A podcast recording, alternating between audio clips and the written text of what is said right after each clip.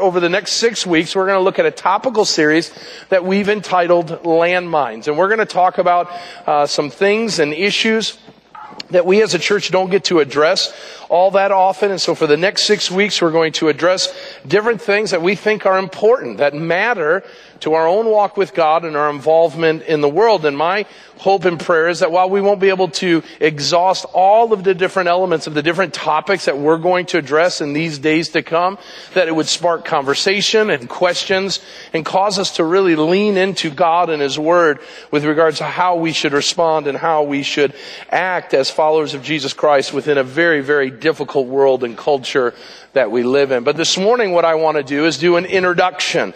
An introduction is a hard message to do because you don't want to blow the whole series in one sermon. But you also want to give enough that you as people uh, who are hearing it have something to take away. And so my desire this morning is to talk about what it means to navigate the minefield of the world we live in and the culture we live in, looking at these different minefields and these different landmines that we live amidst. To do so, I want to look at a passage in 2 Corinthians chapter 10, verses 3 through 5. 2 Corinthians chapter 10, verses 3 through 5.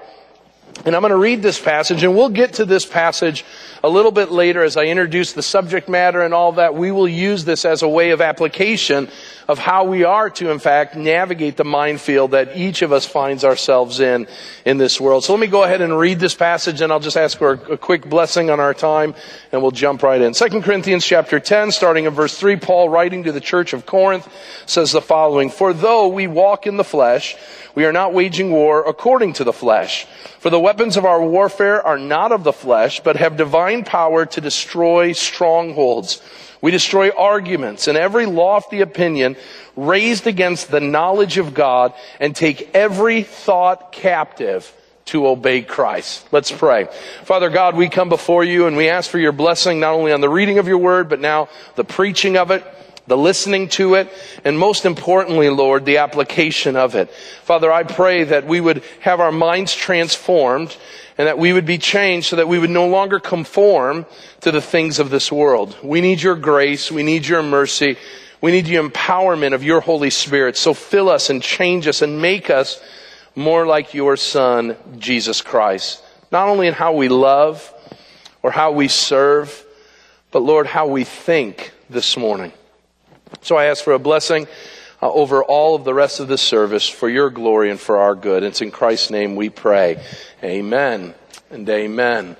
Well, at the end of World War II, the United States um, had zero desire to get into another armed conflict.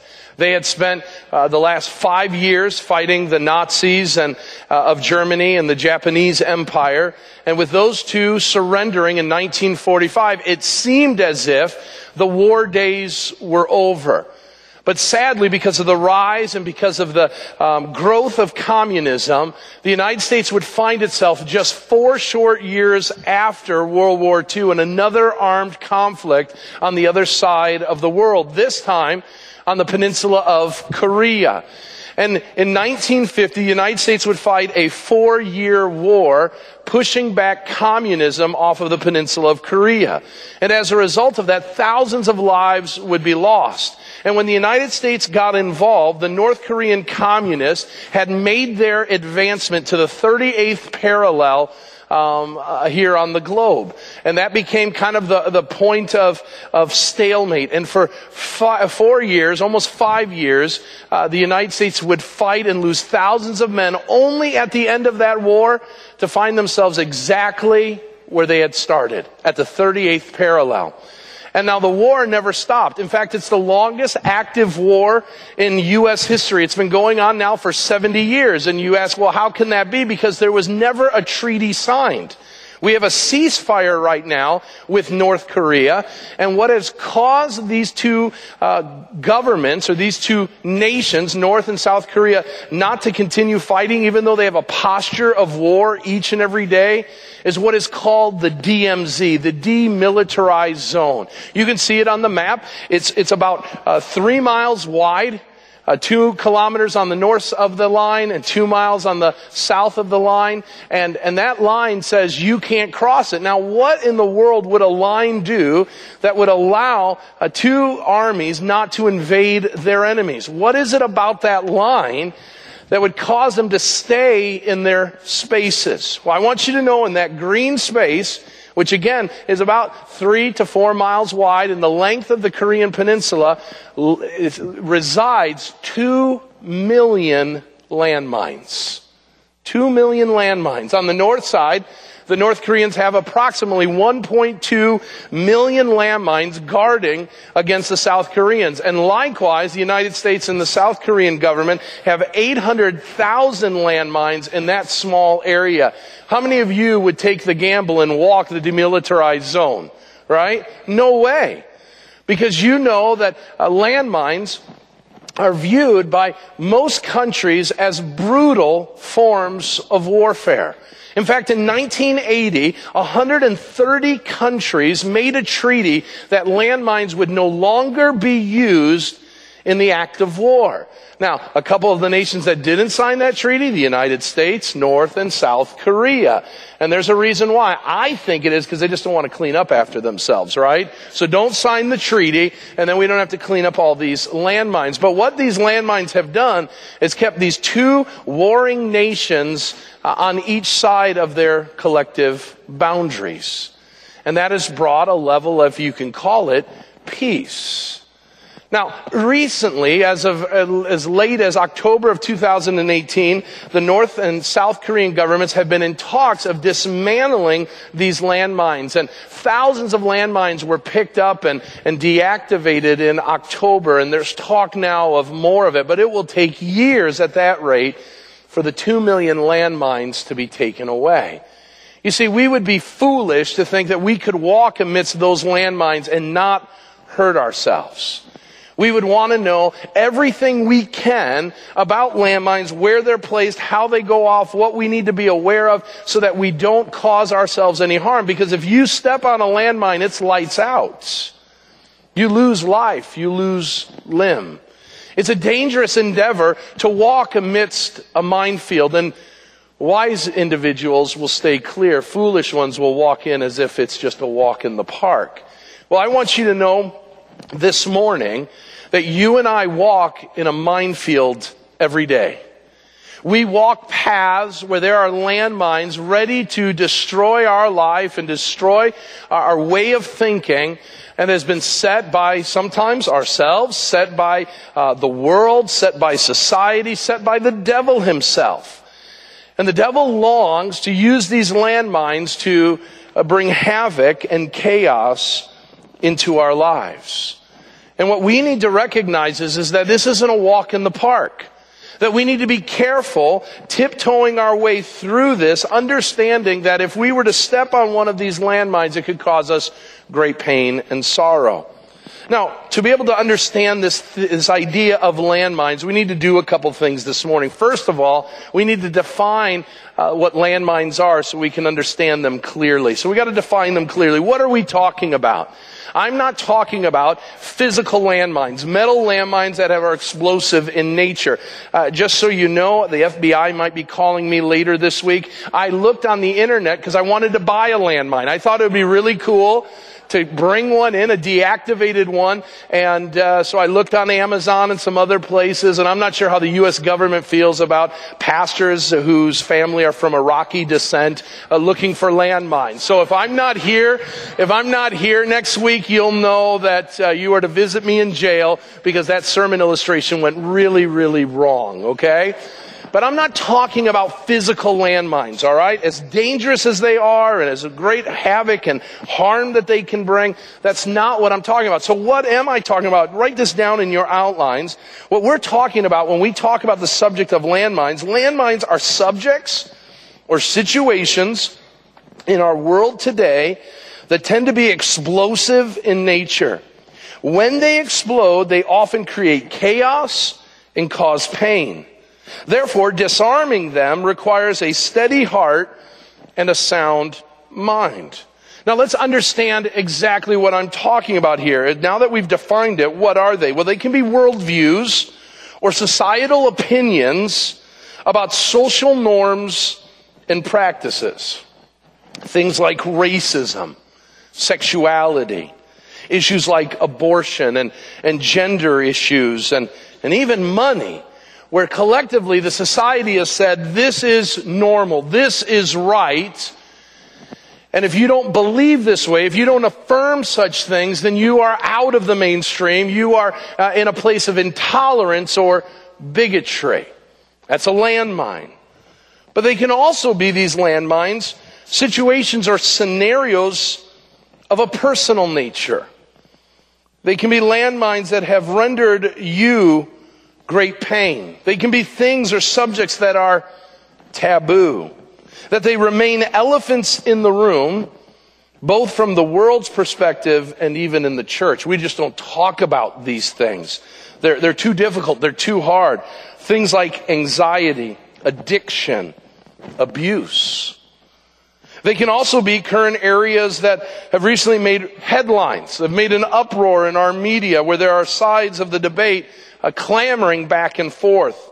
We have landmines going off in our country all the time. The issue of immigration and the refugee movement, politics, what we are to do with terrorism, the issue of white privilege, classism, all of these are issues that our world and the media finds itself talking about and is in the public square and, and opinions are being formed on one side or the other. The trouble with these landmines is, is there's a lot of opinions. Everybody seems to have an opinion about it and talking heads seek to convince you and I of one thing or another. And that's why we have such a vested interest in this, not only because the world's talking about it, because each of these impact how we think, how we live, what we say is acceptable or not acceptable. And the dilemma that we have as Christians is that God seemingly has spoken with regards to these landmines. He's told us what uh, we are to do with regards to them, how we are to live in light of them. And, and the struggle that we have is are we going to follow the mind of God or are we going to follow the world's thinking? Are we going to go about it the way God has commanded us to go or will we go our own way? And so we've got some real issues that we have to deal with. And if we're not careful, then we will find ourselves seeing explosion upon explosion in our lives and in the lives of those we love because we are not discriminating in our thinking of what we see and hear in the world we live in. So what are we to do? Well, we need to defend against it. We need to defend against the damage they cause. Notice that each of these landmines, each of these landmines impact the world that we live in. Now, right away, I told you about Korea. Two million landmines in a short little area. And that should be concerning to you. Number one, because you will hear story upon story of people, even children, who have wandered into the demilitarized zone and have lost their lives because of landmines. And so we have concern about that. But, but quite honestly, let's, let's be clear. Landmines have a, a close area that has an impact zone to it. What I mean by that is, as you walk out to the parking lot today, you're not going to tiptoe your way through the parking lot because there's landmines in Korea that may go off.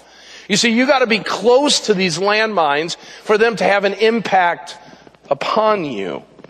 And they, as we look at our struggles with landmines, we need to recognize these hit close to home. Well, what kind of damage can they cause? Well, let's take the subject matter that we're going to deal with next week, the subject matter of sexuality. Now, this wasn't supposed to be a landmine. When God created sexuality, uh, He gave it to man and woman as a gift. He gave it to them in the confines of marriage. He gave it as a, a way of enjoyment and a way to show love towards one another and also a way to uh, procreate and to be fruitful and multiply and fill the earth. And God intended for sexuality to be something of great good for us. But the devil and the world have taken God's good gift for us, that which we should be thankful for, and he has, uh, they have opened it up for all manner of opinions that now to identify according to the scriptures and God's clear calling of sexuality in our lives as human beings is to be called bigoted and, and intolerant and, and, and misguided by the world's opinions and perspectives. Now, now what does this do? I want you to notice it does three things. Number one, when we start seeing two opinions about a subject matter, it will bring confusion to the individual. And so we have us as individuals sitting and we're hearing what the, what God says on this subject matter of sexuality. And God has clearly in His Word articulated what is in bounds and what is out of bounds. But the world says, Hollywood says, the media says, our friends say, our family says, that if you enjoy it, if it feels good, if that's how you feel God has created you, then it's all good. Now we've got a problem. We've got two opinions, two opinions that quite, if we were honest, we respect. We respect the opinion of God and we respect the opinion of those around us, but one opinion is going to win out. One opinion is going to win the day. And so what we've got to ask the question is, which opinion are we going to follow? Which argument is going to win the debate? And so with regards to this issue of sexuality, we have people, and my heart breaks for them, that they are utterly confused on what real and true sexuality looks like in our world. And they're missing out on the good that God had for that invention for mankind and womankind. And as a result of that, young people now more than ever, every study shows that young people are more confused about what real sexuality is than ever before. Up means down, left means right these days. Everything has been turned on its head. And it brings confusion. God did not write His word so that we would be confused about it. He wrote very clearly that there was an order to which how He wanted His creation to live and to act. Now here's the problem. It doesn't just stay in the confusion of the individual, it moves to conflict with others. And so here's the problem. You agree, so let's say you're an individual who agrees with God's standards and God's teaching on the issue of sexuality, well, there will be people in your world, people close to you, maybe people within your own family or friends or people you work with who will have a differing opinion on that particular matter. And they're going to say, listen, my perspective, they'll say, is right. And you'll say, but wait a minute, my perspective is right as well. That puts us into conflict with one another. Now, some will say ignorantly that what we should do is just let everybody do their own thing. Whatever you do in your house, that's fine. I'll do what I want to do in my house. Well, here's the problem. We all share a very, very small planet. And what I do and what I believe on any particular issue is going to determine the kind of laws that should be brought into existence, the kind of social norms that should be brought into it. It'll determine how we educate our children, how we uh, define certain things. And so we've got two groups of individuals who are now waging war against one another. And what landmines do is they destroy friendships, they destroy families, they destroy uh, society as a whole. And so we've got all this conflict. Can I, can I just be honest with you? You've got a normal family, a normal family. There is no doubt subject matters, whether it's Christmas or birthdays or whatever holiday is that you get together that you just don't talk about. You just don't talk about. For some of you, it's politics. For others, it's religion. For others, it's Uncle Bob. For others, it's all manner of things. These are the landmines that I'm talking about. They bring confusion to the individual, conflict with others. But notice, because we live in a connected society, they're going to bring culture wars.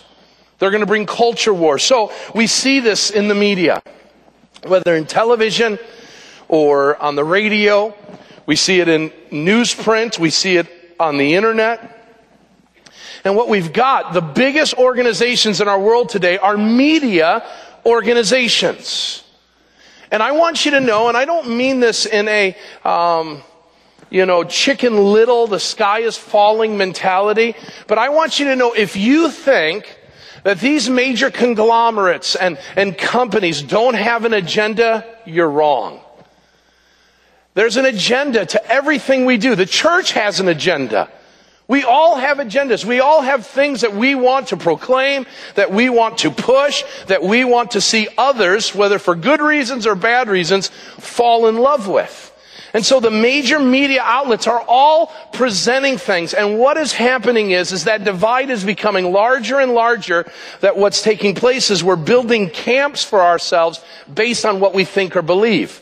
So you can turn on certain channels and they'll agree with your position. And you can turn on another channel and on the same topic, the same subject matter, they're talking the exact opposite.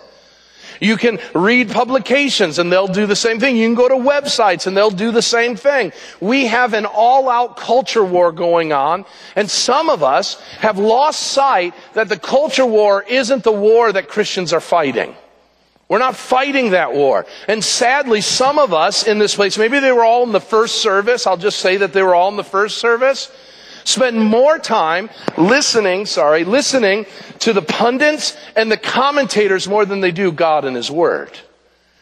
You've got tuned in on your radio, tuned in on your television, hours of arguments, hours of debate, either affirming what you believe or, or uh, disproving the other side, and you fall in love with this, and you've never, it's never dawned on you, should I turn to God and His Word? What does God have to say about it? Who cares what that commentator has to say?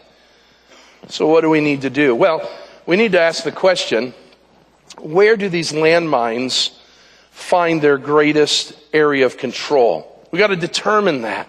So notice in the third point, we're going to determine the area of control. Where is it? Well, the problem isn't radio.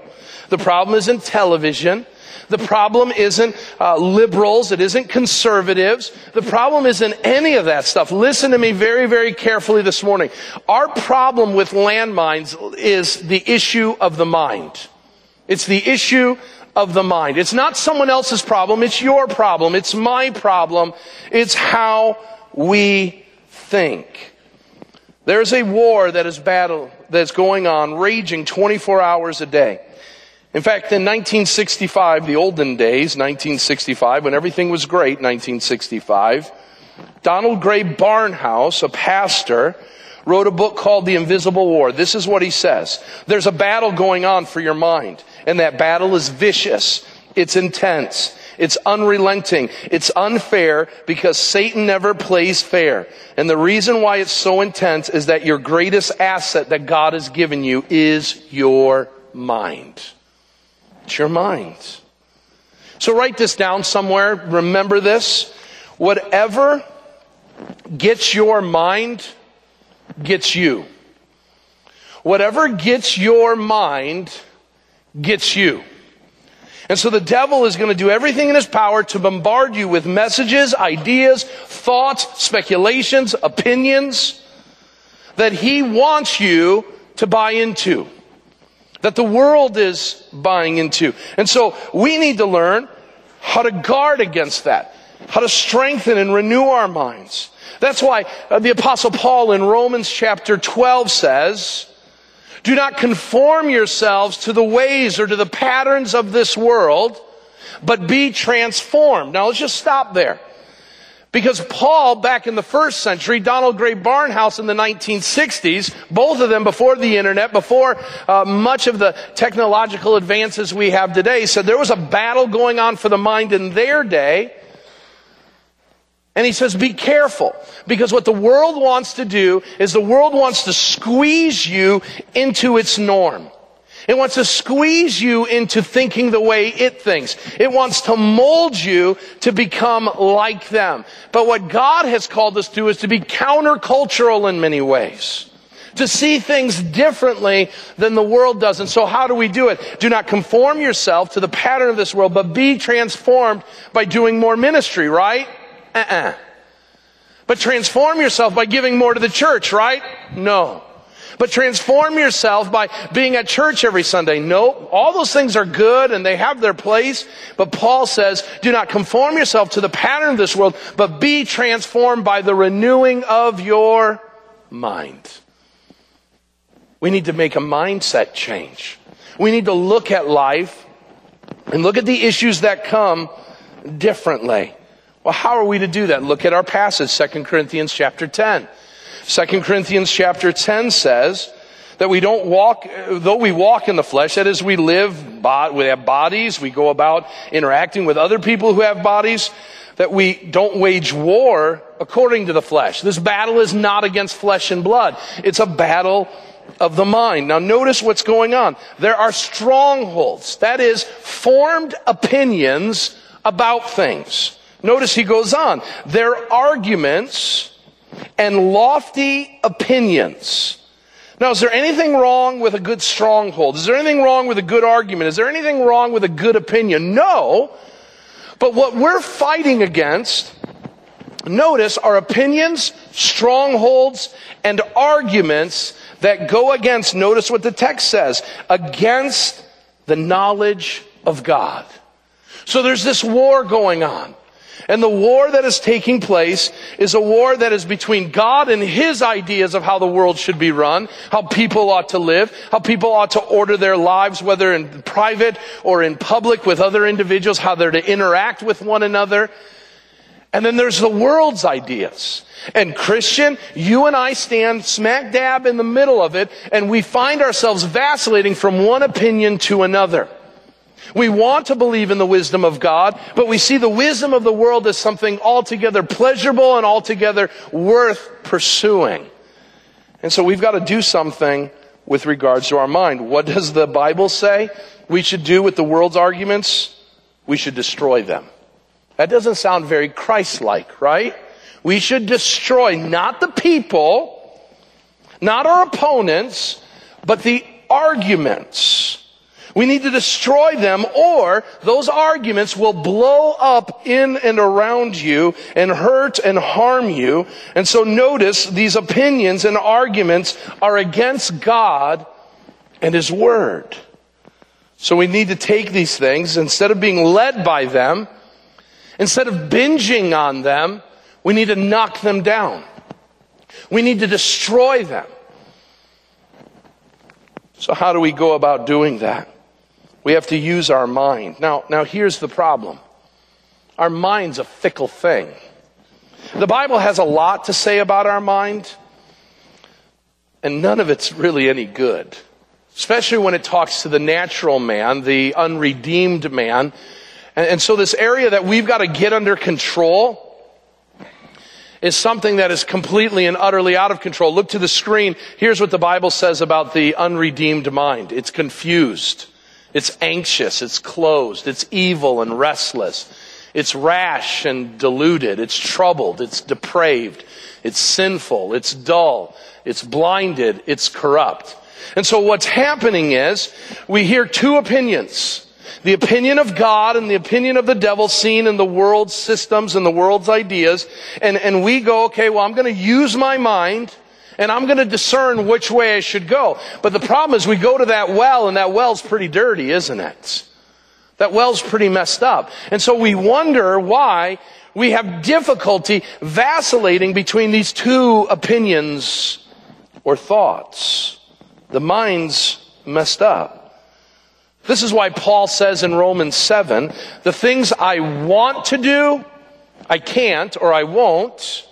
And the things that I don't want to do, I do.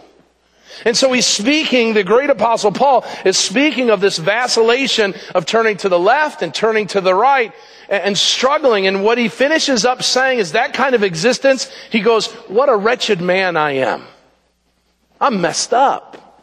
And so we are broken people preconditioned to misunderstand the things of God and to misunderstand the schemes of the devil, and we find ourselves struggling to know which way is up. The Bible says that the mind and the heart of man is desperately sick, that no one can understand it. And so, what are we to do? We're to turn to Christ. We're to turn to Christ. We are to make a, a, a, real decision that we're going to turn and say, God, even though my body doesn't feel like it, God, even though the rest of my family says I'm a loony for going this way, God, even though it seems like your ways are old fashioned and out of place, God, I am going to choose you. I'm going to choose your ways. I'm going to choose your statutes over the feelings or the prerogatives of the world. No matter what my body, no matter what my mind seems to say about such subject matters. Notice what Paul says. He says to deal with these landmines, we have to disarm them. We have to disarm them. We got to do it carefully because you can't just approach a bomb and start pulling wires, right? You're not going to last as a bomb technician really, really long. We also need to recognize that we need to be careful as to how we navigate these minefields around us. So what are we to do first of all? Number one, to disarm the landmines around us, we need to take every thought captive. That comes right out of the text. We destroy arguments and every lofty opinion raised against the knowledge of God. How? By taking every thought captive to obey Christ. So, I've got these two opinions that cause me to go back and forth. Now the question I have is, if I want to obey Christ, and I've got to take these other opinions and not just leave them hanging there, but I've got to take them captive, literally make them my prisoner. Notice a couple things about this phrase. Number one, the diligence and the vigilance that is needed. Every thought captive. That means every day you're in a battle mindset. There's no time to take a break. There's no little bitty thought that doesn't need to be taken prisoner. That literally the Greek word there means to conquer, to control, to bring into submission. What Paul is saying is that if we are going to disarm the landmines around us, that every thought that goes through our head, and imagine all of the messages that your mind is receiving and interacting with on a daily basis, every one of those has to be brought into submission to Christ. So listen, when you watch the news, you do so by taking every thought captive to Christ. When your favorite singer sings a song, you take every thought captive under Christ. When you go with the billions of others to see Avengers 3000, you know, whatever it's called these days, and you watch what takes place, I haven't, but when you do, you take every thought captive. When your friends say something, you take every thought captive. When your body says something, you take every thought captive. You say, well, that's a tiring thing. Well, listen, would you rather be a little tired by taking every thought captive or would you rather lose half of your body to the shrapnel of a landmine? We need to take every thought captive. How do we do that? We bring it into submission to Christ. A writer put it this way. There's no other place in the cross of Christ where you can see Christ more clearly or love Him more dearly. It is here, it is here that is the place where your thinking will be most deeply purified and the worth of God will be most fully magnified. So, so let me ask you this. By taking every thought captive is to submit every thought at the foot of the cross and say, Jesus, do you give approval to this? Jesus, is this right and is this good? I'm going to tell you that when I do that, I'm amazed at the amount of programs I can't watch anymore. I'm amazed at, and I'm not perfect at it, by the way. This is a struggle, and it's been a struggle because, quite frankly, Hollywood makes awesome movies. But there's a lot of things in those movies that aren't being taken captive in my own mind. I'm always amazed by this, just the things that I will watch, this is just me doing business with myself here. The things that I would never do in real life, I find incredibly entertaining when it's on a screen. The things that I pray against for my children and for my wife, are the things that get me, uh, my blood boiling and worked up when I watch it take place on a screen. And I, listen, there's a lot of discernment on what movies we should watch and, and all of that. Listen, I'm not trying to make a legalistic thing out of this because I'll fail any standard I create. But can we not agree that we're not taking every thought captive? Can we not agree that we're not taking the majority of our thoughts captive? Can we not just simply agree that we've gone throughout another week where rarely have we thought, whether it's with, with another person or by ourselves or what we're ingesting from the media, that we've not stopped and said, what does Jesus have to say about that? Maybe it's just me. Notice that the second thing we need to do is we need to guard against garbage. This comes on the heel of taking every thought captive. There's an old adage, you are what you eat. Let me change that for you. You are what you think. You are what you think. It's going to be hard for you to see something as an affront to God when you see it as something funny on a sitcom. You can't do that. You can't separate your mind from your body. You cannot separate your thinking from your behavior. And so what you find entertaining will no doubt lead you and guide you, or you will find yourself, as the Bible says, a foolish man who is double-minded, unstable in all that he or she does. So what you watch tomorrow or what you listen to tomorrow or what you engage in tomorrow is different than what you engaged in today. God doesn't say, hey, thumbs up, you were great on Sunday, but you were lousy on Monday through Saturday. He says this, you're a fool. Why are you wasting your time on Sunday if you've already sold yourself in your heart and your mind to the things of this world because you've not destroyed the strongholds that are around you? This is such hard stuff. Listen, easy to teach and hard to live out. The New Living Translation translates Proverbs 15, 14 in an awesome way. It says, a wise person is hungry for knowledge, but the fool feeds on trash. So let me ask you this morning, what are you feeding on? A man after God's own heart, David said, he didn't do it perfectly, but he said, I meditate on the law of the Lord day and night. How does a young man keep his way pure? How does a young man keep himself from sin? By meditating and, and memorizing and knowing the perfect word of God. So let me give you some application. So, so arguments, ideas, thoughts are going to come. They're going to come from celebrities. They're going to come from commentators. They're going to come from movies. They're going to come from the internet. You're going to be bombarded as soon as you leave this place with all kinds of opinions. And you're like, well, I don't know which way is up. I don't know which way to believe. Well, I want you to, to filter everything you do through Philippians chapter 4, verses 7 through 9. And the peace of God, which surpasses all understanding, will guard your hearts and your minds in Christ Jesus. How do you do that? You get rid of the garbage. Well, how do you do that? Finally, brothers, whatever is true, whatever is honorable, whatever is just, whatever is pure, whatever is lovely, whatever is commendable, if there's any excellence, if there's anything worthy of praise, think about these things. What you have learned and received and heard and seen in me, practice these things, and the God of peace will be with you. Notice the connection. What you think, you'll inevitably do. So let me ask you this morning. What have you binged on this week? Does it fit what is true, what is honorable, what is just, what is pure, whatever is lovely, what is commendable? Has it been worthy of praise? You say, well, it's not that bad. I didn't ask that. I asked the question, is it worthy of praise? And if not, we need to start dismantling some of those arguments and getting rid of some of those things that are keeping us from the peace of God. Because that's what he wants for us. He's created us to live at peace with him, not at odds with him. And so the greatest blessing we can have is to be at peace with God. We've got to get rid of the garbage. You are what you think.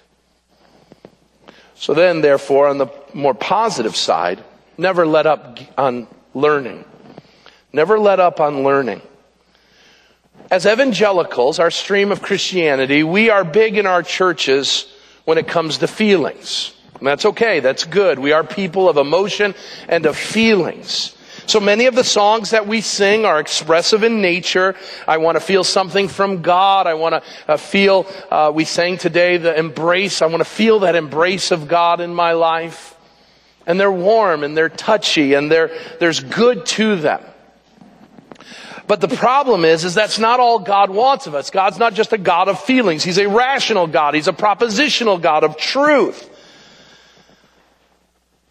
And so what we need to recognize is we need to love our God with more than just our heart and soul.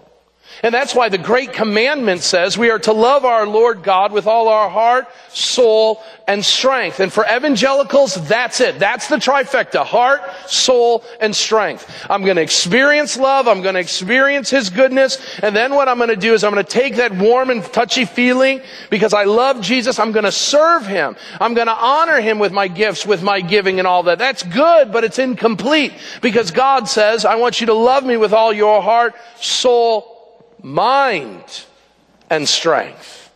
And quite frankly, many people have stopped learning when that, that uh, cap and gown were put on your bodies. You stopped learning. You stopped reading. You stopped investigating the claims of Christ and the truths of God's Word. And because of that, we've got a problem in our evangelical world. Mark Noll, who was a professor at Wheaton College and then moved on to be a professor of church history at Notre Dame University, wrote a book some years ago entitled The Scandal of the Evangelical Mind. And I love the opening line of this awesome book. It is an awesome book for you to read. He says the following. The scandal of the evangelical mind is that there is no evangelical mind. And he's absolutely right. We leave our brains at the door. We've stopped learning. So we've got arguments. We're mad that people have different opinions of us, but the only thing we can conjure up out of our fetal, or feeble thinking is na na na boo boo. You're a sinner, I'm not. Heh heh heh. And that's it. And, and we wonder why the world says we're simple minded because we are bringing simple, lackluster arguments to any of the landmines that we're going to talk about. Dennis Prager, a political commentator who is of Jewish background, says this, and he loves evangelicals, but he's going to beat us up here for a moment. One thing I noticed about evangelicals is that they do not read. They do not read the Bible. They do not read great Christian thinkers. They have never read uh, or heard of Aquinas. If, the Presbyter- if they're Presbyterian, they never read the founders of Presbyterianism to know what they believe or why they believe it. He says, I don't understand that. As a Jew, that's confusing to me. The commandment of study is so deep in Judaism that we immerse ourselves in study. God gave us a brain. Aren't we to use it for His service? When I walk into an evangelical Christian's home and see a total of 30 books, most of them bestsellers, I don't understand. I have bookcases of Christian books, and I'm a Jew. Why do I have more Christian books than 98% of the Christians in America? That is so bizarre to me. You say you love Jesus.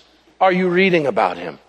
You say you love Jesus. Are you pondering the truth of what that Jesus did? Quite frankly, if we were to really be honest with ourselves, we spent way more time on Netflix and Facebook and Twitter and every other social media platform than we have on God and what He's doing in the world, whether through His Word or through the writing of men and women who love Him because we don't read.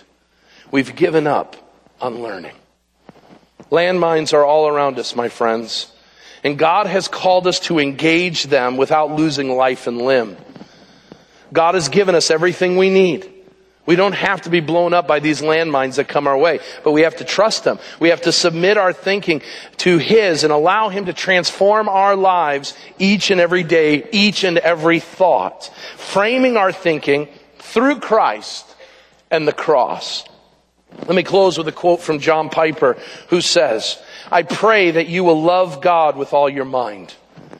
That you will engage your thinking as fully as possible for the sake of knowing God as fully as possible, for the sake of treasuring God as fully as possible. God is a deep well. How much are you drinking it in? How much are you taking in the truth of your God? And what he means to us and what he's done for us?